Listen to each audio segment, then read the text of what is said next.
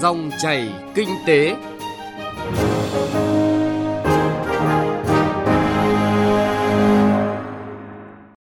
Xin chào quý vị và các bạn. Chương trình Dòng chảy kinh tế hôm nay chúng tôi chuyển tới quý vị và các bạn những nội dung chính sau đây. Phân tích đầu tư hạ tầng đường sắt, phần nào nhà nước, phần nào tư nhân. Câu chuyện phát triển, cần doanh nghiệp tham gia gỡ điểm nghẽn vùng kinh tế trọng điểm phía Nam. Chuyên mục Kinh tế số có phân tích triển khai nghị quyết năm 2 của Bộ Chính trị đẩy mạnh chuyển đổi số quốc gia. Trước hết là một số thông tin kinh tế đáng chú ý. Thưa quý vị và các bạn, ba quý đạt kỷ lục xuất siêu hơn 7 tỷ đô la Mỹ, vượt xa dự báo. Đó là thông tin từ Tổng cục Hải quan. Trị giá xuất nhập khẩu hàng hóa của Việt Nam trong quý 3 năm nay đạt hơn 138 tỷ đô la, có mức kim ngạch vượt trội so với hai quý trước đó. Với kết quả này, tổng trị giá xuất nhập khẩu đạt gần 382 tỷ đô, tăng 8,3% so với cùng kỳ năm trước. Như vậy, cán cân thương mại hàng hóa trong 9 tháng đạt mức thặng dư cao nhất từ trước tới nay với con số xuất siêu lên đến 7,1 tỷ đô la. Xuất khẩu dồn sức về đích. Theo số liệu thống kê 2 tháng qua kim ngạch xuất khẩu tăng. Cụ thể, trong tháng 8, kim ngạch xuất khẩu đạt tới 24,5 tỷ đô la Mỹ, tháng 9 đạt 23 tỷ đô la Mỹ. Đây là mức tăng đáng kể trong bối cảnh nhiều quốc gia đang cạnh tranh gay gắt để giành đơn hàng xuất khẩu dệt may, giày dép với Việt Nam. Lợi thế xuất khẩu sang thị trường Mỹ dự báo tiếp tục tăng trưởng tích cực khi các nhà nhập khẩu Mỹ đẩy mạnh kênh nhập khẩu hàng hóa, đặc biệt là doanh nghiệp thuộc các nhóm ngành sản xuất điện tử tiêu dùng như điện thoại, TV, hàng may mặc. Bốn dự án giao thông trọng điểm được thành phố Hồ Chí Minh thông qua trong quý 3 năm nay gồm xây cầu Cát Lái, xây hầm chui 3 tầng khu Nam Sài Gòn, xây hai cầu vượt trước bến xe miền Đông mới, mở rộng đường Trường Trinh và Tân Kỳ Tân Quý. Đáng chú ý, dự kiến cầu Cát Lái khởi công trong năm 2020 dài 3.700 m, phần cầu chính dài 650 m, kết cấu bằng dây văng hai trục tháp. Dự án có tổng mức đầu tư gần 7.200 tỷ đồng và được chia làm 3 dự án thành phần, huy động nguồn lực bằng các hình thức đầu tư BOT, BT. Thiếu vốn là khó khăn lớn nhất đối với các doanh nghiệp nhỏ và vừa ở Việt Nam – nhưng cơ hội lại mở ra khi khả năng tiếp cận công nghệ cao với khoảng 20% doanh nghiệp siêu nhỏ và 14% doanh nghiệp quy mô nhỏ và doanh nghiệp quy mô vừa nhận thấy những cơ hội thị trường hiện nay. Ông Đỗ Khắc Cương, giám đốc quốc gia phụ trách khối doanh nghiệp vừa và nhỏ của Microsoft cho biết, 86% doanh nghiệp nhỏ và vừa tại Việt Nam đã tiếp cận tốt với công nghệ thông tin, cao hơn tỷ lệ này ở rất nhiều nước và vùng lãnh thổ tại châu Á như là Malaysia, Hồng Kông, Trung Quốc, Nhật Bản. Vì vậy, đây sẽ thực sự là cơ hội tăng tốc của các doanh nghiệp này nếu như tận dụng thế mạnh công nghệ để phát triển trong thời gian tới.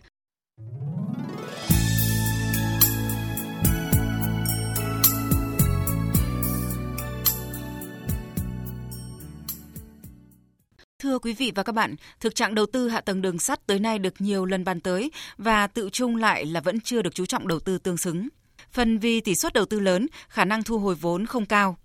Quan trọng là cơ chế để thu hút đầu tư chưa có, nên đầu tư hạ tầng đường sắt dường như dậm chân tại chỗ trong nhiều thập niên qua.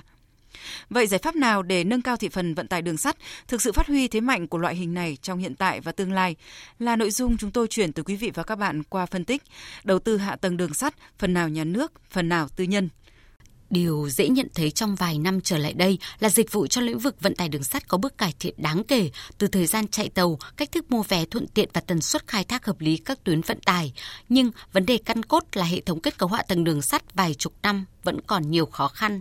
già cỗi, lạc hậu. Theo thống kê toàn tuyến đường sắt có 1.800 cầu nhưng có gần một nửa xuống cấp chưa được đầu tư, có 39 hầm thì 22 hầm cần được cải tạo. Tải trọng cầu đường trên tuyến Hà Nội thành phố Hồ Chí Minh không đồng đều dẫn tới khả năng vận chuyển toàn tuyến bị giảm sút. Ông Vũ Anh Minh, Chủ tịch Hội đồng thành viên Tổng công ty Đường sắt Việt Nam cho rằng vấn đề là ở cách thức chúng ta khai thác hiệu quả hệ thống tài sản là đất đai, nguồn nhân lực và hệ thống gần 300 ga đường sắt hiện nay như thế nào trong thời gian tới bằng việc tham gia của nguồn lực tư nhân vào nâng cấp để khai thác hệ thống nhà ga. Ví dụ như là các cái ga chúng ta đang nhìn thấy nhưng nhà nước không có tiền đầu tư vào và như vậy thì lại cũng không có cơ chế để cho chúng ta trực tiếp đầu tư thế nếu như khi có cơ chế thì chúng ta đầu tư vào được cái này thì chúng ta sẽ có thặng dư xã hội thặng dư của doanh nghiệp thặng dư của nhà nước. Và nó tạo thuận lợi để nâng cao cái chất lượng phục vụ cho người dân, cho hành khách đi tàu. Và như vậy thì chúng ta sẽ từng bước dùng thặng dư này để đầu tư các nơi khác. Thì cái cuối cùng tôi cho rằng là quản lý và khai thác nguồn lực là cái quan trọng nhất đối với lại bất kỳ tổ chức cá nhân nào. Hiện nay, với thị phần vận tải đường sắt cả hàng hóa và hành khách chỉ đạt dưới 2% là con số quá ít ỏi. Lãnh đạo đường sắt Việt Nam cũng nhiều lần đặt vấn đề khó khăn của ngành đường sắt do suất đầu tư thấp, kinh phí duy tu bảo dưỡng thường xuyên từ ngân sách nhà nước chỉ đáp ứng được 30 đến 40%, mỗi năm tích tụ lại đến nay xuống cấp trầm trọng. Chính vì vậy, theo quan điểm của người đứng đầu lĩnh vực này, quan trọng là với hệ thống khoảng 300 ga đường sắt hiện hữu, đây được coi là hệ thống kết cấu hạ tầng thuộc tài sản nhà nước. Vấn đề đặt ra là việc kêu gọi tư nhân tham gia đầu tư nâng cấp để khai thác hiệu quả chính là bài toán cho đầu tư hạ tầng vào thời điểm này và đây là phần tư nhân có thể tham gia. Phân tích ở góc độ lợi thế so sánh, các chuyên gia kinh tế chỉ ra rằng hệ thống vận tải logistics đường sắt là loại hình vận tải giá rẻ, hệ thống vận tải lớn, trong khi đó chi phí đơn thuần trên 1 km chỉ bằng 70% vận tải đường bộ. Vì vậy, yêu cầu quan trọng nhất là về mặt giải pháp cần có cách thức để đầu tư khai thác hệ thống hạ tầng hiện có. Song song với đó là xây dựng quy hoạch và chiến lược phát triển bền vững. Tiến sĩ Lê Thanh Vân, Ủy viên Thường trực Ủy ban Kinh tế của Quốc hội cho rằng chúng ta phải quy hoạch được một cái mạng lưới đường sắt trong tương lai phải tái khởi động lại cái quy hoạch chiến lược cái mạng lưới đường sắt không chỉ là trục dọc nam bắc mà trục ngang kết nối ở các cái điểm cầu cảng rồi là miền núi vùng sâu vùng xa rõ ràng là hai khu vực mà từ xưa đến nay chúng ta thiếu quan tâm đến kết nối đường sắt đó là tây nguyên và đồng bằng sông lần này chúng ta phải khắc phục, hoàn thiện cái quy hoạch, phân khúc, định lượng được cái nhu cầu phát triển, năng lực tài chính, đầu tư có chiều sâu Thứ trưởng Bộ Giao thông Vận tải Nguyễn Ngọc Đông cho biết, đầu tư cho đường sắt thường gấp 3 đến 4 lần so với đường bộ. Cụ thể, 1 km đường sắt khổ 1435, thông thường gấp 4 lần đường bộ cấp 3, đường sắt cấp cao tốc gấp 4 lần đường bộ cao tốc. Đó là chưa kể, cơ chế để hút nhà đầu tư cũng là bài toán quá khó. Nhưng vấn đề là không thể bàn mãi mà cần phải bắt tay vào việc trên cơ sở xác định tập trung vào các tuyến ưu tiên trước, chẳng hạn tuyến Bắc Nam kết nối với các khu kinh tế, trung tâm hàng hóa như thế nào, kết nối quốc tế ra sao cũng cần tính toán trên cơ sở đầu tư nhỏ nhưng chúng và đúng. Chúng tôi cũng cho rằng là đang đầu tư rất là trọng tâm trọng điểm, ví dụ như là tuyến đường sắt Bắc Nam là cái tuyến số 1, rồi xong cái tuyến nữa là Hải Phòng đi về Hà Nội, Lào Cai là cái tuyến tuyến hot thứ hai, thì chúng ta phải đầu tư tập trung vào những cái tuyến đó, nâng cái tải trọng, nâng cái năng lực, đặt thêm các đường ga kéo dài cái đường của ga thì để chúng ta sẽ nâng được cái năng lực lên 25 đôi tàu. Đầu tư vào chúng đúng để và kết hợp với khai thác. Bên, bên cạnh đó chúng ta phải có cái đột phá phải bố trí nguồn lực để làm các tuyến để lên các cái trung tâm hoặc là kết nối quốc tế. Do vậy, để giải quyết về đầu tư hạ tầng theo các nhà quản lý thì nhà nước phải đứng vai trò chủ đạo tập trung đầu tư phần kết cấu hạ tầng cứng, còn lại, đối với các dịch vụ kết nối hệ thống kho bãi có thể thu hút tư nhân tham gia các công đoạn cụ thể cùng vận hành và khai thác hiệu quả kết cấu hạ tầng đường sắt, cải thiện năng lực vận tải. Chúng ta đã bàn rất nhiều về nút thắt hạ tầng đường sắt, vì vậy vấn đề đặt ra là tính toán năng lực giới hạn, năng lực này còn khai thác được nữa hay không. Từ đó có hai phương án, khai thác tốt nhất những gì ta có, sau đó ưu tiên các tuyến để đầu tư, tổ chức khai thác liên kết trong khai thác kết nối ngắn tới cảng sông cảng biển, tới trung tâm logistics, phát huy lợi thế vận tải trung bình và dài. Đây chính là lời giải cho bài toán trước mắt của hệ thống hạ tầng đường sắt hiện hữu và trong tương lai cần thiết phải tính toán chiến lược đầu tư hệ thống đường sắt cao tốc Bắc Nam.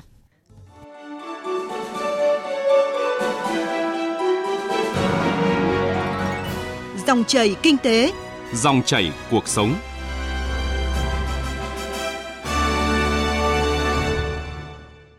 Thưa quý vị và các bạn, vùng kinh tế trọng điểm phía Nam gồm 8 tỉnh thành phố: Đồng Nai, Bình Dương, Bình Phước, Bà Rịa Vũng Tàu, Tây Ninh, Long An, Tiền Giang và thành phố Hồ Chí Minh. Đây là vùng kinh tế tạo động lực phát triển quan trọng hàng đầu của cả nước, đồng thời đóng vai trò một cửa ngõ kinh tế và cầu nối giao thương của Việt Nam với thế giới. Nhưng đáng lo ngại là sự tăng trưởng của vùng đang chững lại và hiện chỉ ở mức trung bình của cả nước. Để có thể tiếp tục phát triển, các chuyên gia cho rằng cần có doanh nghiệp tham gia gỡ nhiều điểm nghẽn về liên kết vùng, hạ tầng, vốn đầu tư, nhân lực chất lượng cao. Phóng viên Minh Hạnh, cơ quan thường trú của Đài Tiếng nói Việt Nam tại thành phố Hồ Chí Minh đề cập vấn đề này. Ông Lê Duy Hiệp, Tổng Giám đốc Công ty Cổ phần Transimax, cũng là Chủ tịch Hiệp hội Logistics Việt Nam cho rằng, Logistics có vai trò quan trọng trong kinh tế vùng và có liên quan đến hầu hết hạ tầng vùng. Cộng đồng Logistics Việt Nam có hơn 4.000 doanh nghiệp với năng lực cung cấp 17 loại dịch vụ logistics và 65% số doanh nghiệp này nằm ở vùng kinh tế trọng điểm phía Nam. hoạt động cung cấp dịch vụ của các doanh nghiệp logistics Việt Nam đã cải thiện rất nhiều nhưng vẫn hạn chế. Trong khi đó, 80% thị phần khai thác cảng, 80% kho bãi và 90% vận tải nội địa, cả đường biển lẫn đường bộ là của các doanh nghiệp Việt Nam. Cho nên, để nâng cao hơn năng lực cung ứng, chất lượng dịch vụ logistics, doanh nghiệp cần vùng này có quy hoạch rõ ràng, có cơ chế liên kết vùng chặt chẽ hơn. Chỉ khi các địa phương trong vùng kết nối với nhau về đầu tư, thủ tục hành chính, chuỗi cung ứng thì mới có thể giảm chi phí logistics, tăng năng lực cạnh tranh cho hàng hóa và dịch vụ. Ông Hiệp cho biết thêm. Cái logistics ờ, đang có cái sự liên kết là cũng còn rất là lỏng lẻo. Thì tất cả các doanh nghiệp hiệp hội chúng tôi tự cố gắng hết mức để làm sao có thể liên kết trong cái vùng kinh tế trọng điểm, làm sao để có thể kết nối. Tuy nhiên, cái việc đó nó cũng chưa có được cái hiệu quả như mong đợi. Là chúng tôi cũng mong muốn làm sao có một cái sự ờ, liên kết vùng nó chặt chẽ hơn. Liên kết có cái liên kết cứng, liên kết mềm. Liên kết cứng thì là cái liên kết giữa các cái hạ tầng Ờ, trong đó đặc biệt là cụm cảng à, cái mép thị vải và khu vực cảng thành phố Hồ Chí Minh Hạ tầng của vùng, trong đó bao gồm cả logistics, hiện chưa đáp ứng được yêu cầu phát triển kinh tế và khai thác thế mạnh do nhiều nguyên nhân, trong đó có vốn đầu tư thiếu. Theo quy hoạch, khu vực vùng kinh tế trọng điểm phía Nam thì đến năm 2025, toàn vùng sẽ hoàn thành trên 500 km đường bộ cao tốc, nhưng đến nay mới được hơn 90 km và tất cả hệ thống giao thông kết nối trong vùng đang bị tắc, đang dang dở. Ông Đào Xuân Tuế, Phó vụ trưởng vụ ngân sách nhà nước, Bộ Tài chính thừa nhận, nguồn lực ngân sách nhà nước phân bổ so với nhu cầu đầu tư phát triển, nhất là phát triển cơ sở hạ tầng kinh tế của các địa phương trong vùng mới chỉ đáp ứng được một phần. Trên cơ sở kế thừa các ưu tiên các cái định mức phân bổ của cái giai đoạn vừa rồi về phía bộ tài chính thì cũng đang ờ, đề nghị các văn bản các cái địa phương đánh giá về cái định mức phân bổ thường xuyên của ngân sách nhà nước cho các tỉnh trong đó các có vùng doanh Việt Nam thì xem có những gì bất cập chúng ta cần bổ sung nguồn ngân sách thì cơ chế điều tiết và cơ chế phân bổ nó là một cái yếu tố quan trọng nhưng còn các cái ờ, cơ chế tài chính khác ví dụ như về vấn đề kêu gọi đầu tư thứ để chúng ta tạo được cái nguồn lực cho cái đầu tư phát triển trong vùng kinh tế trọng điểm phía Nam, Bình Dương là tỉnh được đánh giá cao trong huy động doanh nghiệp tham gia làm hạ tầng và thu hút vốn đầu tư. Nhiều năm qua, tỉnh này đã quy hoạch khu cụm công nghiệp tốt, đồng thời vận dụng linh hoạt những chính sách của Trung ương, cải cách hành chính trong cấp phép cho thuê đất và triển khai đầu tư hạ tầng nhanh chóng. Cứ như vậy, có môi trường đầu tư tốt, doanh nghiệp đến Bình Dương sẵn sàng đầu tư vào hạ tầng, làm ăn hiệu quả và tự động lan tỏa, giới thiệu các đối tác trong hệ thống đầu tư vào tỉnh. Ông Trần Thanh Liêm, Chủ tịch Ủy ban Nhân dân tỉnh Bình Dương nêu kinh nghiệm. Thì à, chúng tôi đã à, tạo cái điều kiện thuận lợi nhất à, cho các cái nhà đầu tư, cho nên là được các cái nhà đầu tư người ta ủng hộ. Tỉnh là thường xuyên buổi gặp gỡ đối thoại À, với các cái doanh nghiệp à, thì qua đó thì tỉnh sẽ à, xử lý giải quyết rất là nhanh từ đó thì cái tự các doanh nghiệp người ta kêu gọi lẫn nhau chứ còn không phải tỉnh phải đi mời đi gọi Kết nối kinh tế, liên kết vùng về bản chất, cuối cùng vẫn là sự kết nối của doanh nghiệp. Chính quyền các cấp tạo ra không gian kết nối, tạo ra cơ sở hạ tầng cho sự kết nối và xây dựng cơ chế để thúc đẩy, còn hành động cụ thể là của doanh nghiệp.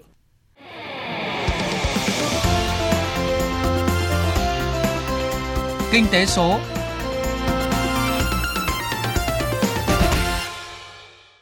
Thưa quý vị và các bạn, diễn đàn cấp cao và triển lãm quốc tế về công nghiệp 4.0 do Ban Kinh tế Trung ương, Bộ Thông tin và Truyền thông phối hợp cùng nhiều bộ ngành trung ương và địa phương tổ chức đã bế mạc sau 5 phiên hội thảo chuyên đề và một phiên toàn thể.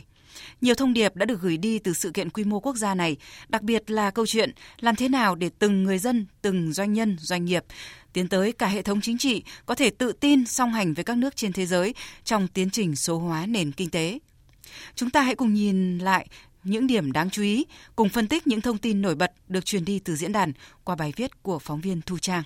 Ngày 27 tháng 9 vừa qua, Bộ Chính trị ký ban hành nghị quyết 52 về một số chủ trương chính sách chủ động tham gia của cách mạng công nghiệp lần thứ tư. Nghị quyết đặt mục tiêu cụ thể cho từng giai đoạn. Đến năm 2025, đến năm 2030 và tầm nhìn đến năm 2045 trong đó, mục tiêu gần là đến năm 2025, Việt Nam duy trì chỉ số đổi mới sáng tạo top 3 ASEAN, hạ tầng số đạt trình độ tiên tiến của khu vực với Internet băng thông rộng phủ 100% cấp xã, kinh tế số chiếm 20% tổng sản phẩm nội địa, năng suất lao động tăng hơn 7% một năm, cơ bản hoàn thành chuyển đổi số trong các cơ quan đảng nhà nước và thuộc nhóm dẫn đầu khu vực trong xếp hạng chính phủ điện tử – Nghị quyết cũng cho thấy mặc dù tất cả các hạng mục vừa nêu đều phụ thuộc vào công cuộc chuyển đổi số, đều đang được triển khai thực hiện ở hầu hết các địa phương lĩnh vực ngành nghề, nhưng chưa mang lại hiệu quả.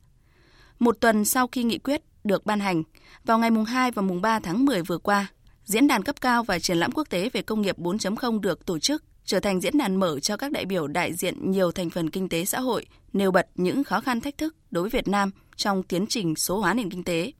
Điều hành diễn đàn, ông Nguyễn Văn Bình, Ủy viên Bộ Chính trị, Bí thư Trung ương Đảng, trưởng Ban Kinh tế Trung ương cũng thẳng thắn chỉ rõ những tồn tại, rào cản đối với tiến trình này. Mức độ chủ động tham gia cách mạng công nghiệp lần thứ tư của nước ta còn thấp. Thể chế chính sách còn nhiều hạn chế và bất cập. Xếp hạng chung về thể chế của Việt Nam vẫn ở mức trung bình. Năm 2018 đạt 50 trên 100 điểm, xếp hạng 94 trên 140 quốc gia. Thể chế cho các hoạt động kinh tế số, kinh tế chia sẻ, đổi mới sáng tạo chưa được hình thành đồng bộ. Chưa có hành lang pháp lý cho thí điểm triển khai áp dụng các sản phẩm, mô hình kinh doanh, dịch vụ mới của cách mạng công nghiệp lần thứ tư. Chưa xây dựng được hệ thống tiêu chuẩn quy chuẩn quốc gia cho ứng dụng và phát triển các công nghệ nền tảng của cách mạng công nghiệp lần thứ tư trong sản xuất và đời sống. Còn thiếu các quy định về bảo vệ cơ sở dữ liệu, dữ liệu cá nhân, thông tin cá nhân. Cơ cấu và chất lượng nguồn nhân lực chưa đáp ứng được yêu cầu. Hệ thống đổi mới sáng tạo quốc gia mới được hình thành chưa đồng bộ và hiệu quả. Kinh tế số có quy mô còn nhỏ, việc đấu tranh với tội phạm, bảo đảm an ninh mạng còn nhiều thách thức phức tạp. Trước khi khẳng định cụ thể những khó khăn thách thức đó, trong các phiên thảo luận chuyên đề về ngân hàng thông minh, đô thị thông minh, sản xuất thông minh, năng lượng thông minh và kinh tế số, các đại biểu đã công bố nhiều thông tin, gửi đi nhiều thông điệp đáng chú ý về thành tựu số Việt Nam đạt được trong thời gian gần đây. Những thành tựu đó bắt nguồn từ chủ trương chủ động thích ứng và tham gia vào cách mạng công nghiệp lần thứ tư và được thúc đẩy tác động nhận thức hành động từ những cấp cao nhất. Ví dụ như, đã có khoảng 30 địa phương phê duyệt và triển khai các dự án, đề án phát triển đô thị thông minh với kết quả ban đầu đáng khích lệ. Việt Nam có rất nhiều yếu tố thuận lợi để có thể vượt Thái Lan, trở thành nền kinh tế có thương mại điện tử lớn thứ hai khu vực, chỉ sau Indonesia. Hay việc thúc đẩy thanh toán không dùng tiền mặt đang hiệu quả trong thực tế, nhưng để hiệu quả cao hơn nữa, cần tiếp tục nới lỏng chính sách phát hành thẻ tín dụng của các ngân hàng, cần tăng cường hình thức khuyến mại, kích cầu tiêu dùng. Không chỉ hỗ trợ làm sáng tỏ những mục tiêu chiến lược rất cụ thể trong tiến trình số hóa nền kinh tế như những mục tiêu chiến lược được nêu trong nghị quyết 52 của Bộ Chính trị về chủ động tham gia cuộc cách mạng công nghiệp lần thứ tư của Việt Nam. Không chỉ phân tích những mặt được và những hạn chế còn tồn tại, các đại biểu tham dự diễn đàn gợi mở, đề xuất nhiều giải pháp với hy vọng Việt Nam chuyển đổi số toàn nền kinh tế nhanh và bền vững. Chính phủ cần có những chính sách kích thích đầu tư sâu rộng các lĩnh vực cơ sở dữ liệu lớn, máy học, trí thông minh nhân tạo. Ví dụ như chính sách thuế khuyến khích các doanh nghiệp để có thể đầu tư sâu. Đất nước chúng ta cần phải có đầy đủ các nguồn lực từ nguồn lực nhân sự, con người cho đến các nền tảng công nghệ. Tiếp tục xây dựng hạ tầng công nghệ phục vụ cho việc chia sẻ cung ứng các sản phẩm số và tăng cường tích hợp kết nối với các bộ, ngành, lĩnh vực còn lại để mở rộng hệ sinh thái. CMC chúng tôi sẵn sàng cung cấp các giải pháp dịch vụ nền tảng chuyển đổi số cho tất cả các cái doanh nghiệp, kể cả doanh nghiệp vừa và nhỏ và đảm bảo an ninh an toàn trên không gian mạng. Chúng tôi cam kết đồng hành cùng với chính phủ trong chương trình chuyển đổi số quốc gia, xây dựng chính phủ số, xây dựng thành phố thông minh, chủ động tham gia vào công cuộc cách mạng công nghiệp 4.0 và với một cái tầm nhìn là xây dựng Việt Nam trở thành quốc gia hùng cường vào năm 2045.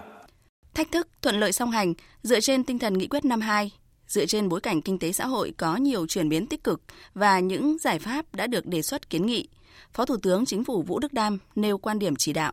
Có hai việc quan trọng. Thứ nhất là phải quyết tâm thực hiện tiếp nghị quyết 0102 để mà cải thiện môi trường kinh doanh, nâng cao các năng lực cạnh tranh của đất nước. Và làm cái này thì chắc chắn là phù hợp với yêu cầu của cuộc cách mạng 4.0. Cái việc thứ hai, suy cho cùng, đấy là vấn đề con người. Bởi vì cuộc cách mạng này nó sẽ diễn ra hết sức khó lường. Vậy thì cuối cùng là phải có một con người tận dụng được các thời cơ, tránh được các cái rủi ro, sẵn sàng có các giải pháp linh hoạt với những thay đổi. Và tất cả những cái này chúng ta phải cần có một cái cơ chế kinh tế rất là phù hợp. Ngoài hai điểm ấy ra, tôi cho rằng đấy là tính kết nối, tính hợp tác chúng ta phải tăng cường hợp tác giữa chính phủ các cơ quan chính phủ với nhau giữa chính phủ với doanh nghiệp giữa chính phủ với người dân giữa người dân với nhau và giữa trong nước với nước ngoài việt nam không thể đứng ngoài cuộc cách mạng này và chúng ta không chỉ có trách nhiệm giải quyết những vấn đề của việt nam mà phải chung tay giải quyết những vấn đề chung cả thế giới. Quý vị và các bạn thân mến, chuyên mục Kinh tế số vừa rồi cũng đã kết thúc chương trình Dòng chảy Kinh tế hôm nay. Chương trình do biên tập viên Hà Nho và nhóm phóng viên Kinh tế thực hiện. Cảm ơn quý vị và các bạn đã chú ý theo dõi.